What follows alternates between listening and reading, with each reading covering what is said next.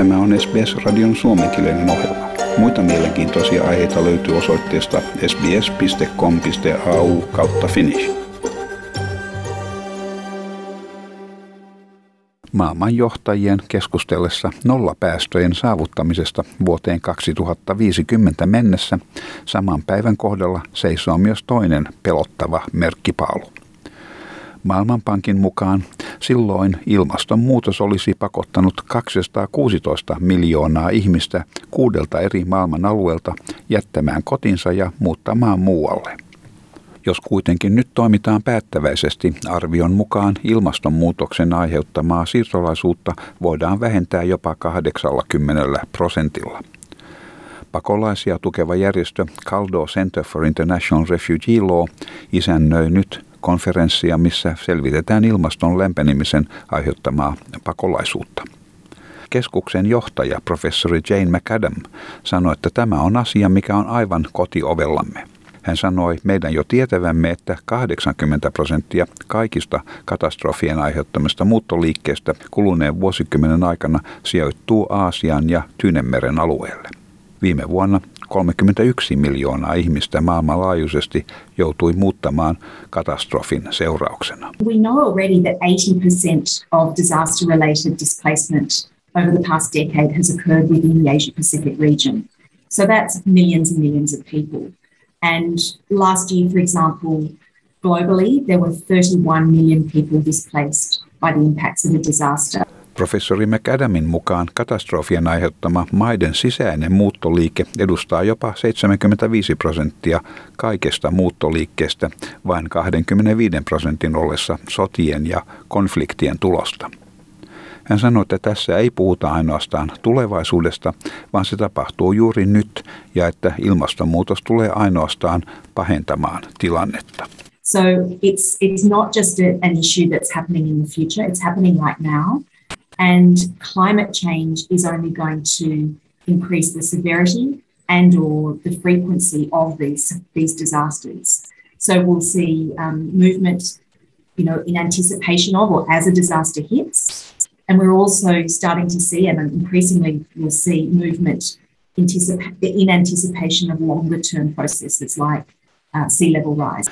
Lisääntyvät maastopalot, hirmumyrskyt, kuivuus ja tulvat tekevät miljoonien ihmisten elämät entistä epävarmemmaksi. Ilmastonmuutoksen pahentaessa näitä paineita entistä suurempi määrä ihmisiä joutuu muuttamaan tai hakemaan turvapaikkaa kauempaa kodeistaan. Jotkin heistä muuttavat oman kotimaansa sisällä, toisten joutuessa lähtemään kauemmaksi. Asia Pacific Migration Network-sihteeristön Jessica Van Son Australian punaisesta rististä sanoi, että ennakkoehkäiseviä toimia tarvitaan, jotta voimme välttää ihmisten siirtämistä kodeistaan, minkä pitäisi olla aivan viimeisenä vaihtoehtona. Jos muuttoa ei voida välttää, on tärkeää, että varmistetaan ihmisten tarvitsema suojelu ja avustus katastrofin jälkeen. It's about having really inclusive and accessible disaster risk reduction measures in place that prevent um, displacement before it occurs and that make sure um, communities are included in those responses. If displacement can't be prevented, um, it's about making sure that people have the, the protection and the assistance that they need, particularly if people are displaced across borders, uh, making sure that there's the right legal frameworks in place to make sure that they are looked after. Ilmastopakolaisesta ei ole olemassa lain määritelmää ja Jane McAdam sanoi, että siksi on tärkeää luoda tarvittava määritelmä varsinkin tällä alueella, missä merenpinnan nousu ja entistä useammin koetut äärimmäiset sääilmiöt uhkaavat Tyynemeren saarten asukkaita. We don't yet have um, clear international legal frameworks that would facilitate movement. In some parts of the world, there, you know, Africa is an example. There are free movement agreements between certain countries or groups of countries that mean people can move much more freely. But we don't yet have anything like that really in the Pacific, other than the Trans Tasman arrangement that enables people from Australia and New Zealand to, to move um, relatively freely. Maailman johtajat hakevat rohkeita sopimuksia ilmaston lämpenemisen hidastamiseksi Glasgown huippukokouksessa. Riippumatta tämän konferenssin tuloksesta ja sovitusta päämäärästä, Jane McAdam sanoi, että ihmiset joutuvat edelleen jättämään asuinsiojaan ilmastonmuutoksen ja katastrofien seurauksena, vaikka hiilipäästöt lopetettaisiin tänään. Even if you know carbon emissions were to stop today, we now know that that some level um, of, of displacement is going to occur, and we need to be prepared for that so that we can manage it um, and, and, ensure that people are assisted and protected rather than scrambling uh, in a humanitarian emergency in the aftermath of displacement.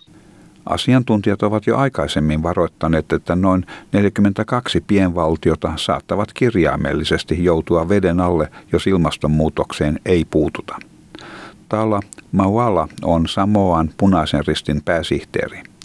Samoalla merenpinta on noussut 4 mm vuodessa vuodesta 1993 laskien.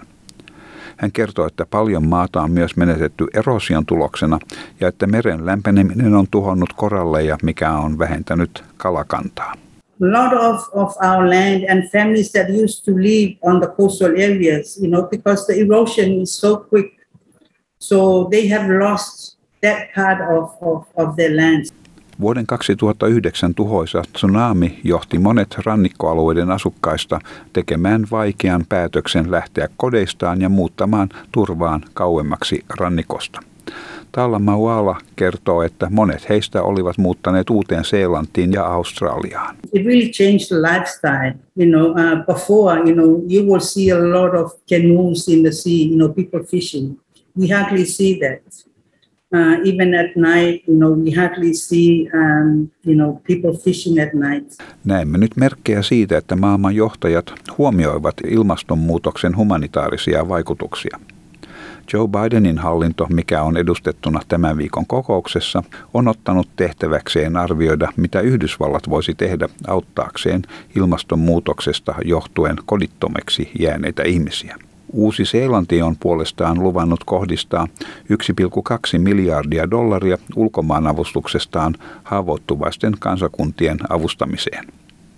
Samaan aikaan YK on ihmisoikeusneuvosto on ensimmäistä kertaa tunnustanut oikeuden puhtaaseen, terveeseen ja kestävään elinympäristöön. Tämän jutun toimittavat SBS-uutisten Gareth Evans ja Markus Megalokonomos. Tykkää, jaa ja ota kantaa. Seuraa SBSn suomenkielistä ohjelmaa Facebookissa.